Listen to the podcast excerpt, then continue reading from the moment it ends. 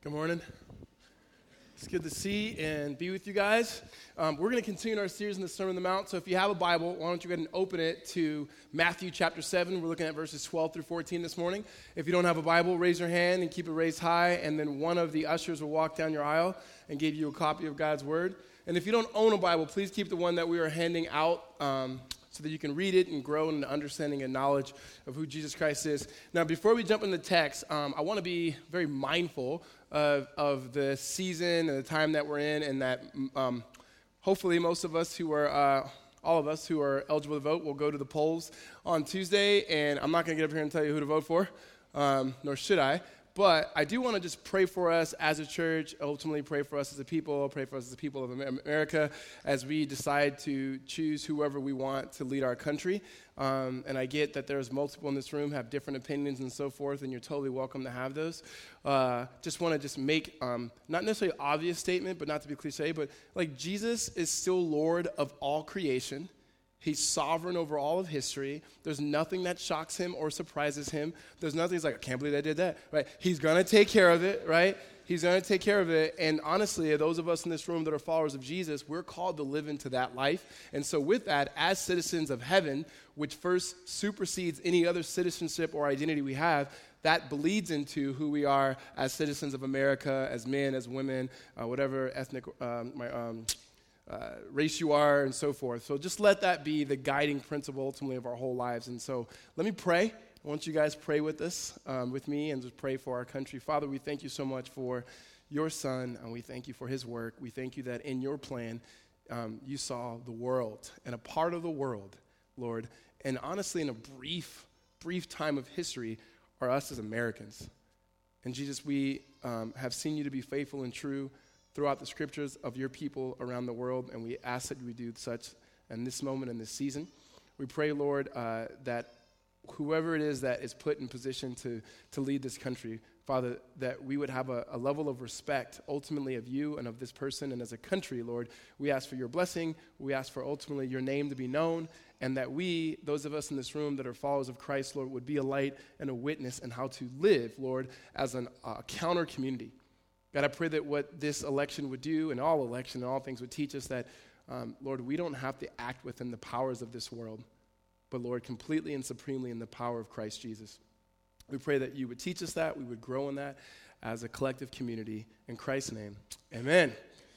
All right, Sermon on the Mount, we're going to jump into it. Uh, and hopefully you guys have been following along. If not, we are, we are at the towards the very end where Jesus has essentially taught all that he's going to teach, and then and then now he's saying this is the so what of it. Um, and so uh, we're gonna we're gonna be able to look at what are these so whats over the next few weeks of what does it look like uh, for us to live um, into the kingdom in which God has given us. So I think I shared this story before, but when I was very, very young, um, my, my parents, I think my family did a good job at teaching. Um, I have an older brother and I got an older sister, I'm the youngest, and uh, teaching us about race and about racism and tension and so forth. We read books.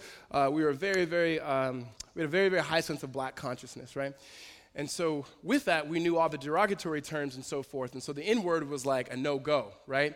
And so, we were living in LA in, a, in, a, in a, a, black, I shouldn't say predominantly black neighborhood. Like, there were just only black people in our neighborhood. There were only black people at our church. And our school had only black people. And I remember there was a teacher that I had, Miss Yamaguchi, she was Korean. Uh, but no white people. And um, when we moved to the suburb that I grew up in, La Verne, California, beautiful place, the streets are paved with gold. It's amazing we, we start going to the school, and um, there was a particular kid at this school this particular day. Let's say his name was Steven, because that, that, that was his name. And, and, and Steven and I were playing basketball, and we got into this argument, and then he drops this N word on me, right? And uh, if you don't know what that is, I don't know what to tell you. um, and and I'm heated, right? Like I just everything in me as a seven, eight year old is like I have to kill him, right? And so I proceeded to lay hands on him in a very unbiblical way, and and uh, and, and, so forth. And I'm getting, I'm getting, I'm getting, I, I got after him. And so we we're in the principal office, and the principal is like, I got to call both your parents. And I remember that day because my dad was home from work that day, and he was around. I'm thinking, this is cool. Call my dad. I'm good because my dad's gonna be like, good job, right? If you call mom, my mom is a little different. She's not going to be like good job. And so um, they called them, they called my mom, and my mom was leaving work. Now you don't understand. If my mom never left work, like the fact that like here's how I was supposed to go. I was supposed to go to school. And I was supposed to do this daycare thing, and then I was supposed to get on the bus, and I was supposed to be home, and I was supposed to play. And when the streets light got on, my butt had been in the house, right? That's how it worked. Not like you get in trouble and I have to leave work to come pick you up from school. Like that wasn't a part of anybody's plans. My mom worked 45 minutes away. She was still in the inner city. And when Mrs. Harper, who was our principal, said, I'm calling your mom, she's on the way, my stomach just sank. And I prayed, Lord Jesus, come soon. Within the hour. because my mom and my dad's response to this was like night and day. It was like my, it was like Malcolm X and Martin Luther King, right? It was like my dad was like by any means necessary, right? Malcolm X, and my mom was like love your neighbor, and and yet by any means necessary when it came to me. And so she shows up. And it's me, my mom, and, and the principal. We're in this office, and um, the kid's gone. You know, Steven's gone. And Mrs. Harper proceeds to tell my mom. She goes, "You know, here's what the story was, here's what Riccardo said, and here's what Stevie said. She called him Stevie. And I was like, what? He's, no, his name is Steven. You know what I mean? Like, and, and she, I know his parents, and he would never say anything like this. And I'm, I'm, he, I'm like, I'm heated. Like, I'm very heated. That means upset. And so I'm thinking, all right, my mom's at least gonna be on my side. This is gonna be good. We go home, and she's furious at me. She's like, hey, you got in a fight. And I'm like, Mom, but he said this. I can't believe you got in a fight. And my dad's like, You better. That was good. Good job. Let's go out to eat. and, you know, my mom is like, No. And we sit down in the bed, and I, will never forget this because she was saying, You know what? Even if he is your enemy, Jesus tells us to love our enemies. And I was like, Mom, you don't understand. And you can never tell someone who's older and wiser than you that they don't understand. Because you know what? They're going to tell you a story. So my mom begins telling me what it was like growing up in Hattiesburg, Mississippi, as an African American woman, and so forth. And, and you know, she's, she, you know, now I'm like, I got nothing now, right? What am I gonna say, right? And and and she just she was trying to tell me this is what you're gonna do. I got suspended. She goes, when you go back to school next week, uh, you you got to tell him you're sorry and you apologize. And that was hard for me. Like, I apologize. He's not gonna say, and he never said that to me, right? I couldn't stand this kid the rest of my life. And it just so happened, with God, the next year he was in my class. Fifth grade, he was in my class. Sixth grade, he was in three out of the six classes. And I just kept looking at him like, ooh, right? And my mom was trying to get me to say, I'm sorry, I forgive you. And I don't think I ever did, to be honest with you, but I knew what she was trying to push me to now. And that was that sense of going, um, what God calls us to is a suffering type of love. That's the reality of where he calls us as followers of Christ. Like, if you're in this room you're not a follower of Christ, you need to know this about us and what our God teaches us. We are called to love at a cost and suffer at a cost to display love. And this is what we happen to find in our Savior. This is the type of life as he embodied, the life of a kingdom and the life of ultimately which God has us in this kingdom. And so here's here, here the, taking that that understanding of suffering love, I believe Jesus has been teaching and instructing us throughout the Sermon on the Mount. And, and before I jump into the text today, as, as I read it, you know, it's a, it's very familiar. Like, you don't even have to have been someone who, who went to church or, or knows Jesus to understand, or at least not to understand, but to have heard these verses do unto others as you want them to do unto you. The gate is wide or the gate is narrow. These are like very common things, but we don't naturally hear them like the original audience. Because when Jesus says the kingdom of God is at hand, repent and believe, they heard something massively different than we hear. Because we don't know what it's like to be in a kingdom. Like, we don't have kings and queens. Like, we elect who we, we want to be in office. We don't have that understanding. And also, we don't really, really, really, if we're honest, understand the story of which God says that we're a part of. Meaning, what we do is we take this part of the Bible, which is called the New Testament, we read this, and the, this whole part, like the majority of the part, we're like, eh, if you got time, right? I mean, we literally hand out Bibles to people and say, here, it's only the New Testament. Kind of like he was long winded in the first part, he didn't know what he was talking about, changed his mind, and now he's this sort of God in the New Testament. Instead of realizing this is one long story that reveals who God is and what it's like for us to live in his covenantal, faithful kingdom. And then, in essence, to, to continue the story of which God started with Israel. So, when we hear the things like love your neighbor and so forth, we don't get why that was a problem for Jesus' original audience.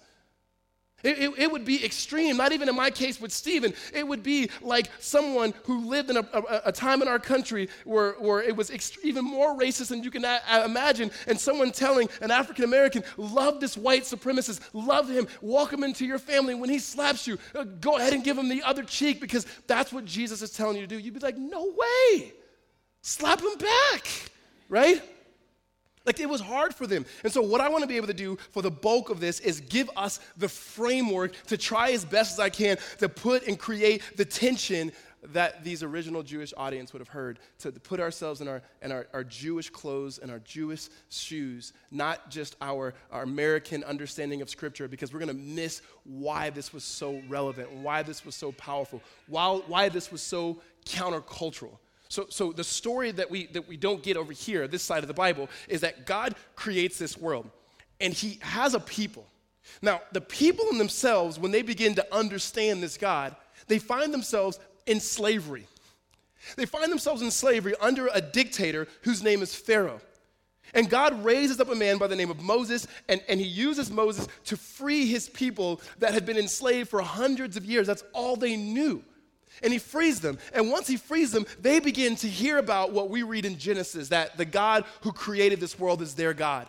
And that how they became a people is that God created, or God began to work through in his own grace a man named Abraham. And that this Abraham had sons, and he had many sons, right? And, and, and, and, and yeah, you know the song, I'm one of them, so are you. You get it, right? And they had a family. And this is how this family came to Egypt. And this is what God is doing. And then God began to give them his law. And this law was not, this is how you keep up with me. It was like, this is what I am like, and this is how you live into my loving covenantal care. But the people of God disobeyed him. They disobeyed him. And they went through a series of moments where they were essentially just getting for better, lack of better words, getting punked by just different nations, right? Like Israel was just an oppressed people. It was first, it was Egypt. And then they found themselves in the promised land. They'd finally gotten there, and they began to listen to the narratives of the other stories around them. And they wanted what they wanted. God, we want a king. And God let them have a king. And they had King David. And he was all right. He, was, he wasn't amazing. He wasn't God. But they were looking for a king. And then, and then they had other kings. And then other kings. And eventually, all the kings became very, very bad. And then in that time, God would speak to them through prophets and say, hey, you guys are kind of going this way. You need to kind of recorrect it, live in my loving kindness. That's why you have the law. If not, there's going to be consequences. And the consequences will be I will allow another nation to rise up and dump you in the back of the head. And that's exactly what happened.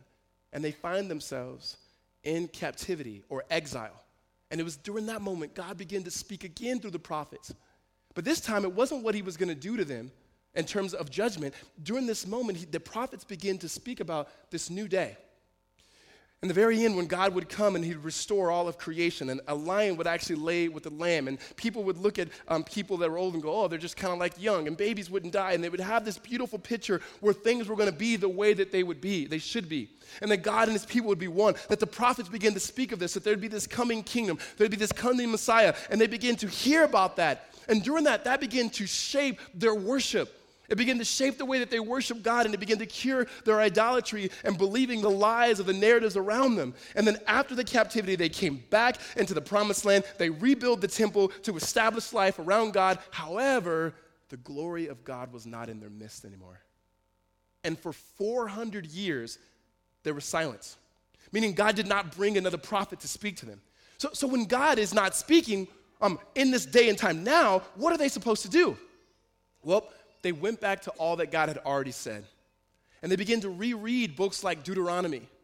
They began to reread their history, the story once they were part of, about a sovereign God who himself was acting within history to establish a people for himself and that would bring them and usher them into a kingdom around his love. And then during that time, they begin to question what type of way this king would be and what type of way this kingdom would be.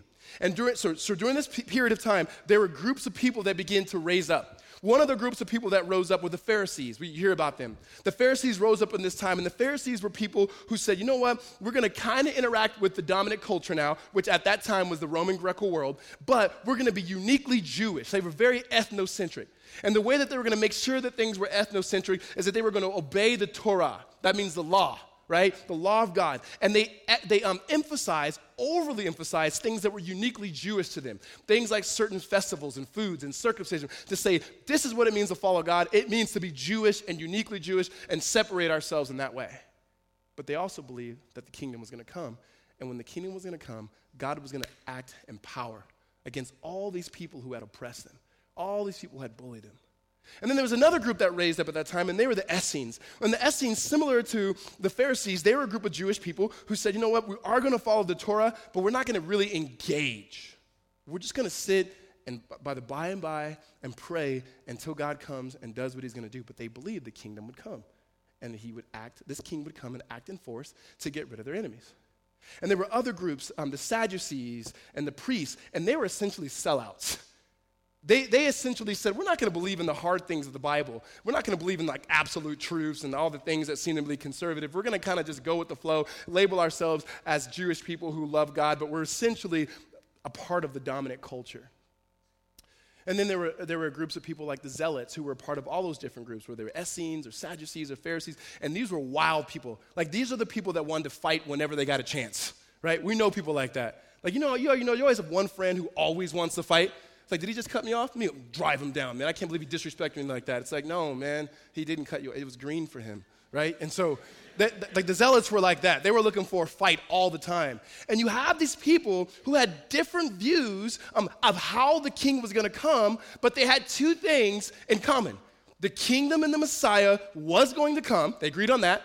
And he would come with power and get rid of the bullies, right? Because it was Egypt, and if it wasn't Egypt, it was the Canaanites and the Hittites and all the ites you read about. And then, and then it was the Assyrians, and if it wasn't the Assyrians, it was the Babylonians. If it wasn't the Babylonians, it was the Persians. If it wasn't the Persians, it was the Greeks. If it wasn't the Greeks, now it's the Romans. Like, they've always just been bullied, right? And I don't know if you guys have ever been bullied before. Anyone ever been bullied? Like, like, like this guy's, i I'm going to do something to this guy. Or this girl, right? No exceptions, right? So when I was in sixth grade, a lot of stories about me getting in fights. Um, I was in sixth grade. I was playing basketball in my apartment complex. I was playing against this kid named Chris, and he was a ninth grader. He was a bigger kid. And somehow we got into it. I was talking trash. He was talking trash. I was kept talking trash. And he punched me. And he punched me in the eye. And I kind of had that blurred eye thing, like, I'm going to get back here. And I couldn't beat this dude up. He was way stronger than me. And then he punched me in my mouth. And there's nothing worse than getting punched in the eye and the mouth, right? Right? And so I walked in the house, the apartment, and my sister was like, uh, What's wrong? And I'm like, Chris punched me. Now, here's the thing. I've shared this before. I got a big sister. And my sister don't play around, right? And, and, especially back then, even now too, like she was probably five years, six years older than me, and she was well known, had a lot of friends. Uh, she knew some people who knew some people who shot some people. So she was, she was, she was, she was, you know, Keisha. So my sister goes, "Oh, we're about to go to his apartment right now," and I'm and I'm jonesing out. Yes, right? Because when you know you got somebody on your side, you're like, "I can't wait," right? Like that's what the Israelites were like. They're like, when the Messiah comes, oh, just wait, right? You get real bold when you know you got backup, like, say something else, right? Because there's somebody behind you, right? And so me and my sister start walking there. Now, my, mind you, as I'm walking from our apartment downstairs over to Chris's apartment, um, in my mind, I'm kind of imagining, what is Keisha gonna do, right? Is she gonna give him the, you know, is she gonna just scare him? Is she gonna threaten him? Whatever it is, it's going to be good and it's going to be on my behalf. Like I'm having these ideas of what's going to happen. That's what the people of God were doing as they thought about the kingdom. They are all thinking, oh, it's going to be like this, and they developed the theology around that. No, no, no, it's going to be like this, and then, and then this is going to happen, and they developed around there. And they, all of them thought, excuse me, uh, all of them thought that it was going to be some sort of violence. Like you even pick that up when you read the Gospels. Like there's this one scene in Luke where Jesus is like, "All right, guys, we're on our way to Jerusalem," and then one of the disciples like, "Should I get a sword?" He goes, "No, we're just going." What do you need a no, right? Because that was their thought. Like it's time to fight. It's time to fight. So when Jesus now, in that context, shows up on the scene as the Messiah, another thing you got to understand: there were ten, at least ten or eleven messiahs who had come before Jesus who claimed to be the Messiah. And there were at least 10 to 12 who came after Jesus who claimed to be Messiah. So it wasn't like he showed up and was like, I'm the Messiah. And they're like, oh, you're the only guy. They're like, all right, we've heard this before. What is this one going to say? We've heard someone say they're Messiah. And then Jesus shows up in the most unlikely way. He comes into the world through a virgin girl, all sorts of speculations around this virgin girl, like Joseph is supposed to be the daddy, but he's not. But she's like, no, the Spirit did this. Nobody's believing that, right? Like he comes in from a city that nobody really knows. People don't even think good things come from there. And he begins to show how his kingdom is completely upside down than everything these Hebrews would have ever thought that when they were looking for force, right? They were looking for power. They were looking for actually something to bring their esteem. Jesus comes in the scene and says, The kingdom of God is at hand. Like they heard that. The kingdom, we know what that is. You mean now God is deciding to act within human history to restore all of Israel and all of creation? And Jesus says, Yes, in me. Like I am now embodying in his person the kingdom. That is massively different. So for, to those who were, who were listening, we're saying, okay, the kingdom is here. Now those of us who were poor, now we're going to be rich. And what does Jesus say? No, actually, it's the poor in spirit who get in. It's upside down. To those who said, we're going to get our land back and it's going to be ours and we're going to inherit this land and we're going to go fight and it's going to be the power, powerful and the strong. Jesus says, no, actually, the meek are going to inherit the earth. Sorry. Right? To, to, to those who eventually said, um, how we're gonna how we're gonna get ahead with those who've slapped us. Now we're gonna fight them back. And Jesus goes, no. When they slap you, just kind of turn the other cheek so they can get both sides. It balances. to those who was very common that a Roman soldier can stop any Jewish person and say, "Carry my bags a mile." They were saying, when our king comes back, he's gonna say, he's going to do things that we're going to say, no, we will never carry your bags again because our king is here. And he goes, if they ask you to carry a mile, tell them, how about I go two? because there's a new order that's in here. And I'm following this man named Jesus, and his kingdom is completely other than anything else. They heard this and they were upset. Like this is this bothered them. That's why the Pharisees did not like him. That's why the Essenes and the Sadducees did not like him. He didn't fit any of their paradigms. He didn't fit any of, the, of any of the teachings in which they taught. And yet, to those who were being saved, those who were entering the kingdom, it said his words have authority. There's something unique about this. That to most of the Jews, they said, This is weak. We're looking for power. But as Paul says, to those who were being saved, it was actually the very power of God that was breaking in. It was completely, completely other than that what they had expected. Jesus starts his kingdom, and we've said this, he's picking all the wrong people. He's not picking the Sadducees and the Essenes and the Pharisees, those who were religious leaders, the teachers of the synagogues. He's actually taking smelly fishermen and he goes, I'm going to start with the fishermen. Next pick in the draft, right? Fishermen. Next pick in the draft, fishermen. And we said this before. If you're a fantasy football guy, you're going, wait, he's picking all kickers. This is, this is not good, right? he's never going to win, right? And Jesus is like, yeah, I'm not going to win according to your rules. But Jesus didn't come to adapt to the rules. He didn't come to fit in. He came to completely take over. And he says, and anyone who would enter in through him would have this new life and this new ethic.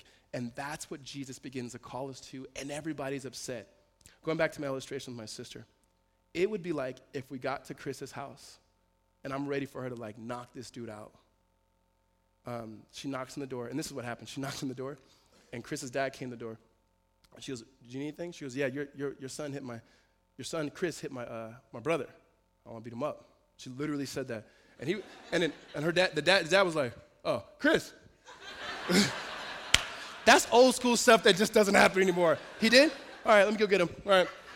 Close the door and just whip back in and watch like Mar- Mari or something like that. You know what I mean? Like, so there, there, Chris came out. It would have been like my sister being like, Did you hit him? Yes. Did you bruise his face? Yes. Weren't you much bigger than him? Didn't you bully him? Yes. And then my sister doing this and then give him a hug. Right?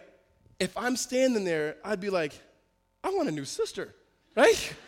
wait a minute, I thought you were, wait, what happened to you know some people who know some people who shot some people? Have them shoot him. Like, what happened right here? Like, what happened? That's what it would have been like for them. And Jesus is saying, no, be poor in spirit. When it comes to righteousness, it's about just not doing things, but it's a righteousness of heart. That true love looks like this that you don't lust after other people, you don't hate other people.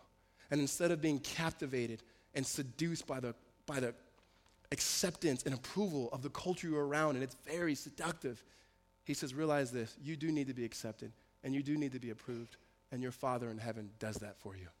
He sees you. Let that fuel your prayer life. let that fuel and be the reason you fast. Let that fuel your giving. And know this when it comes to the gospel of the kingdom, that God Himself anticipates failure, and He's given you Christ and His bloodshed for forgiveness, that you may now go forgive others like it. That, that he, he, he ultimately begins to redefine what it's like for us to live.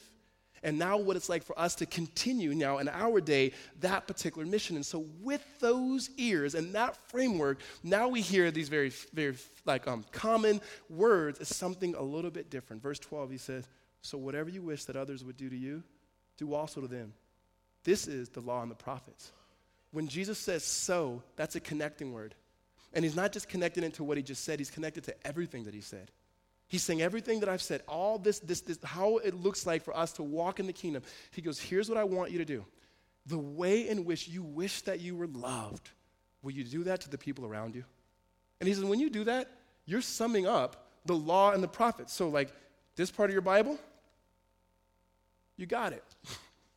just love people. But don't just love them and read this as some principle. That Jesus didn't have this in here because so that it'd be an inspiration for some coffee mug or t-shirt, right? This is a way of life. And so you think about it, um, how would I wish to be loved? Imagine this, okay? How would I wish to be loved if I were in a particular room or particular setting where I was the only person of my gender or of my ethnicity? How would I wish to be loved and noticed, cared for, and then loved like that? Some, some, something like if I were removed from my country because of horrible things in my country and I had to come to another country and another place where I didn't speak the language, I didn't know how to shop, I didn't know how to get my kids in school, I didn't know up from down, how would I wish that others would come alongside and love me? He says, go love like that. If I were new to the dorm, to the apartment, to the neighborhood, to the church, how would I want people to welcome me? Would I want them to notice me, to say hello to me, to say, hey, just so you know, this is what we do on Saturdays?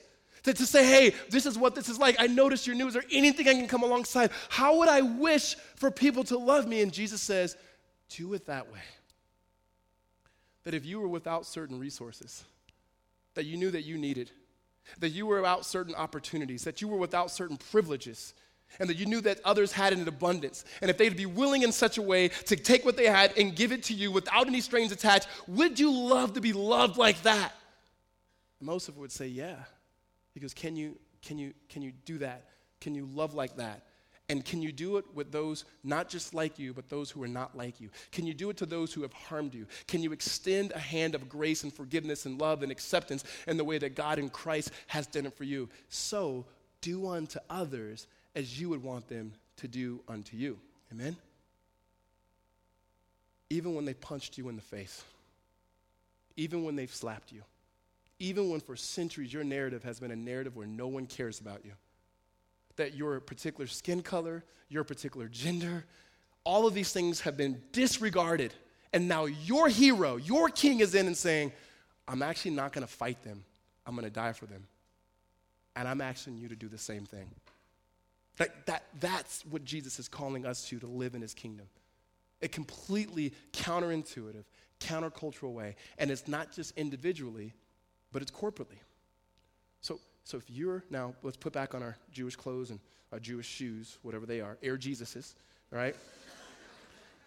and, and we've just heard Jesus tell us to love some people that we don't like. And we, you guys, if I told you to close your eyes right now and think about somebody in your life, whether you know them or not, whether you want to vote for them or not, um, and that you don't like. And God's saying, love that person a lot. Invite him over. Feed him good food. Don't poison them, right? Like, that's what he's saying. Now, they're, they're upset. Like, wait a minute, what is he doing? What is he doing? Now, imagine this. Imagine if you thought, not only did he, did, he, did, he, did he really slap you in the face that way, but imagine he's saying now, you actually thought you've been following God, but you've been going the wrong way. You guys ever had that terrible experience where you realize you've been driving for an unnecessarily long time the wrong way? Right? Don't you feel defeated? Like, I quit. Like, I'm living here now. Whatever. Tonopah. Whatever. Right? The, the, a few weeks ago, our, we changed our practice location, and the lady that gives us to, um, for our, our kids' practice, she sent out a text out like, "Here's what we're practicing." So I pressed the button, and my GPS opened up. Right, my smartphone, and and and it took me to a location. So I'm driving, I'm driving, I'm driving, I'm driving. I'm following directions. I'm following, you know, four more miles, you're trying, rerouting, whatever, right? And so I get to the park, nobody's there. I'm like, nobody's even here. These kids ain't serious about this. We're trying to win, right? So I called the lady and I said, hey, is, what time is practice at again? She goes, yeah, we're waiting on you and Noah. And I'm like, uh, I'm here. She goes, no, we're here. I'm like, no, I'm here, and I don't see you guys anywhere, right? Well, my GPS, because of some east-west, I mean, like, that matters, I guess. Um, I'm like deep in the Ahwatukee. I don't know if you guys know this, but Ahwatukee goes into the avenues. Like, like I thought Ahwatukee like ended, and like it keeps going like all the way to Blythe almost, right? And so I'm way out in Ahwatukee in places I've never been before, and then I'm supposed to be way over in Gilbert, right? And I'm heated because I thought I followed all the right directions. I'm like, we quit, son, we're done. Football's horrible, right? So you're upset. In their case, these particular groups of people, they thought they were following God. They thought they were doing all the right things. They thought they were so much further down the road. And what Jesus is going to say is, no, you're actually in the wrong place. And here's what he says here. Verse 13 Enter by the narrow gate, for the gate is wide and the way is easy that leads to destruction, and those who enter by it are many. For the gate is narrow and the way is hard that leads to life, and those who find it are few. Now, here's what I want us not to do. We naturally hear gate and we think of standing at some pearly gates and like getting into heaven. That's not what Jesus is talking about here. Um, what he's saying is when he first says there's two ways, this was something that a Hebrew person would have known. It's always been two ways. Um, in fact, I want, I want to read this so we understand this in context. In Deuteronomy chapter 30, verses 15 through 20, Moses gives the two ways that God gives him. He says, See, I've set before you today life and good, death and evil.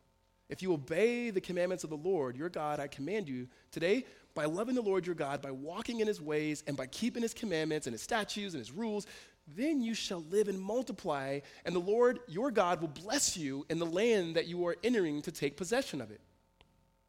But, he says, if your heart turns away and you will not hear, but are drawn away to worship gods and serve them, meaning listen to the competing stories around you, I declare to you that t- today that you shall not sur- you shall surely perish. You shall not live long in the land that you are going over the Jordan to enter and possess.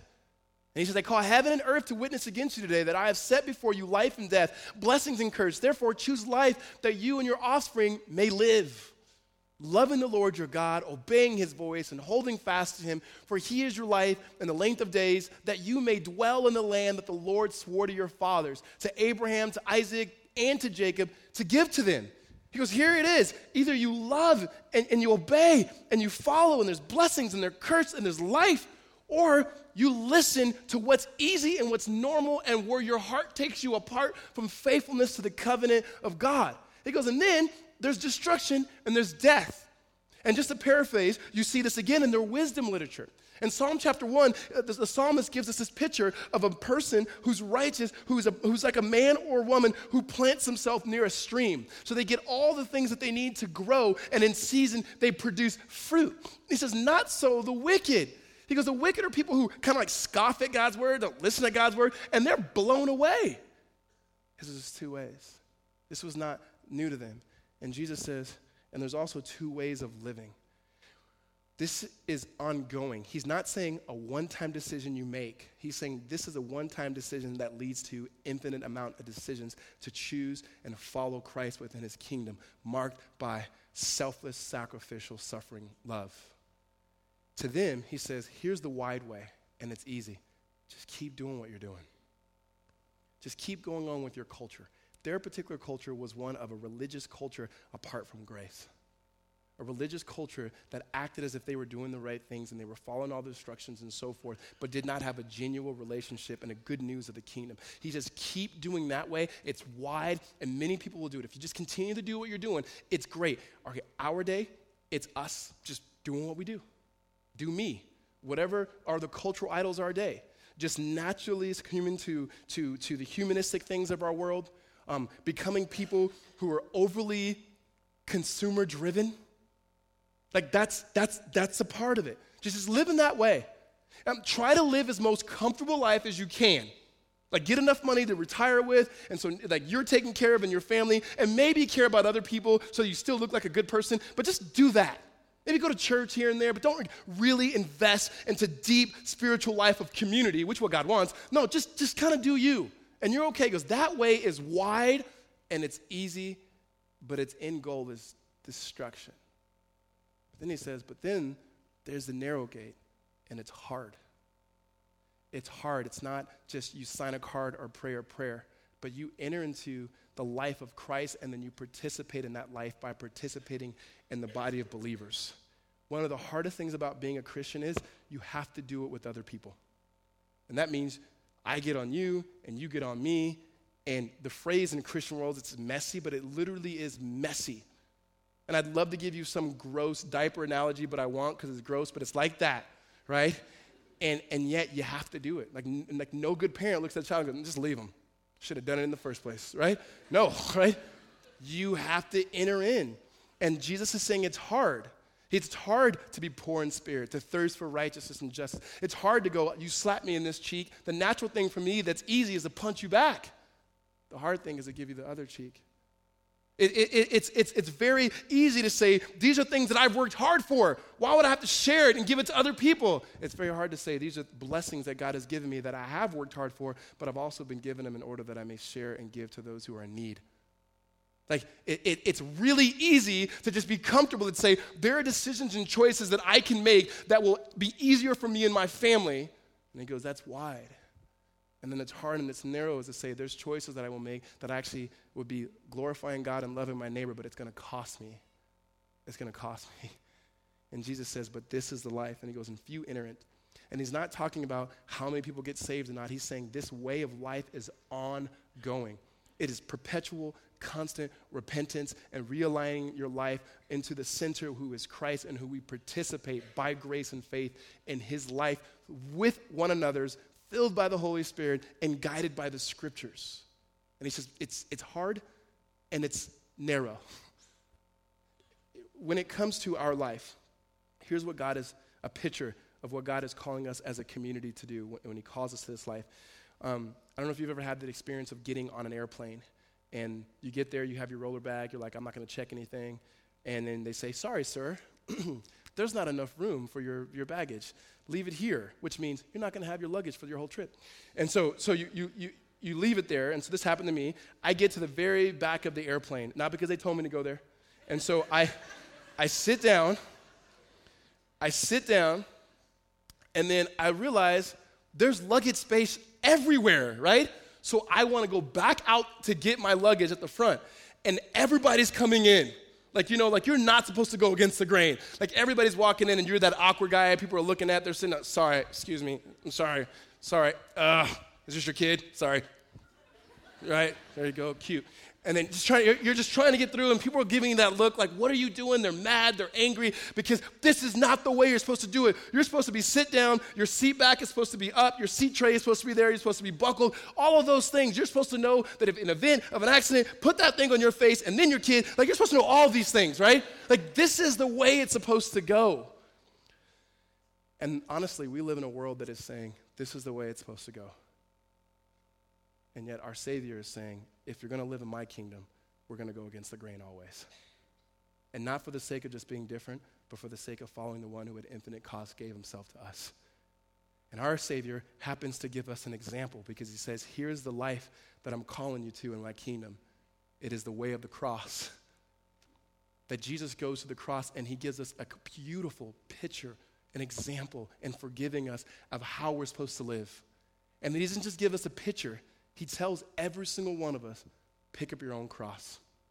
Pick up your cross in your family and your community and this city and ultimately begin with this cross and this selfless, sacrificial love. Wash the feet of the people around you.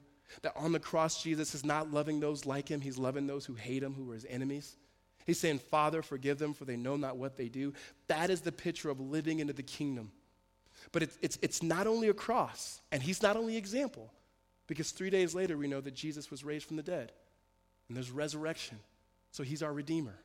And the life that was, that the power that raised him from the dead is now the power that he gives his people, called the church. the continuation of that long story of how he's redeeming creation and how he's redeeming cultures, that he now puts that power in every single man, woman, and child that believes in his son. And he says, Now go and reflect my glory in these ways as you live in community by my spirit, empowered by the grace of God, by the love of the Father. And when we do that, we begin to reflect God's glory to the people around us. We show that love in itself is not something that's easy, but it's extremely costly. And so we do that collectively. That forgiveness is not something that you just say, but it's a whole pattern of lifestyle. That repentance is not a one time thing, but we're constantly recorrecting and reorienting our lives around Christ. That we find ourselves pushing against the culture around us because you know why? It is very easy and natural to be to drift away with the currents of culture than it is to swim upstream with the culture of Christ and the kingdom of God. And he's saying swimming upstream looks like picking up your cross, empowered by the Holy Spirit, loving your neighbor as yourself, being poor in spirit, seeking out the righteous and justice, praying to the Father, being seen by the Father, being known by the Father, being loved by the Father, and ultimately entering into and staying within and keeping up with and walking collectively in the gate that is narrow and very hard. Jesus never calls us to the easy life. Jesus did not come and die to say it's easy. He never says that. He says, in this life, you have persecution, you have tribulation. Things won't go your way but take hold, I will overcome the world. Amen? L- let me just close you with this. Some of us, plenty of us, we're going to be upset Wednesday morning. We're not going to get our way. And for those of us who are parents, or those of us who are around kids, when we see a kid who whines because they don't get what they want, we say that's, that's pathetic. We tell our kids, you can cry when you're sad, when you're hungry, when you're hurt, and when you don't know why, but you can't cry and whine when you don't get what you want. ultimately our deepest desires have already been met in Christ. We have to be a countercultural pe- people no matter what the political environment is, that we don't whine, we worship. We worship. Because that is at the very, very heart of our identity and following the King. It's an opportunity for us as a people to be uniquely Christian, to be uniquely followers of Jesus, come what may. Amen? Let's pray. Father, we thank you that you are continuing your story through us, that you have welcomed us and invited us into the life of Christ, into your kingdom to live in and participate in a way that is far bigger, far more holy, far more gracious than we could ever imagine. And Father, that you've called us now to, to work out the implications of the good news of the kingdom in our life now and to do in the context of one another's. Lord, I pray that you would draw us closer to you, and in doing so, closer to one another. That we would go deep in relationship with you, deep in relationship with others, that we as a community would be a counter community that people would see, know, and trust and follow Christ because we look like you, because we resemble the very one in whom we say lives within us. May we be uh, an imperfect, but a reflection of Christ nonetheless a reflection of your love as a father, and empowered by the Holy Spirit that you have caused to live with us and to be with us and to testify of our inheritance and of our identity as your sons and daughters. We thank you and we praise you in Christ's name. Amen.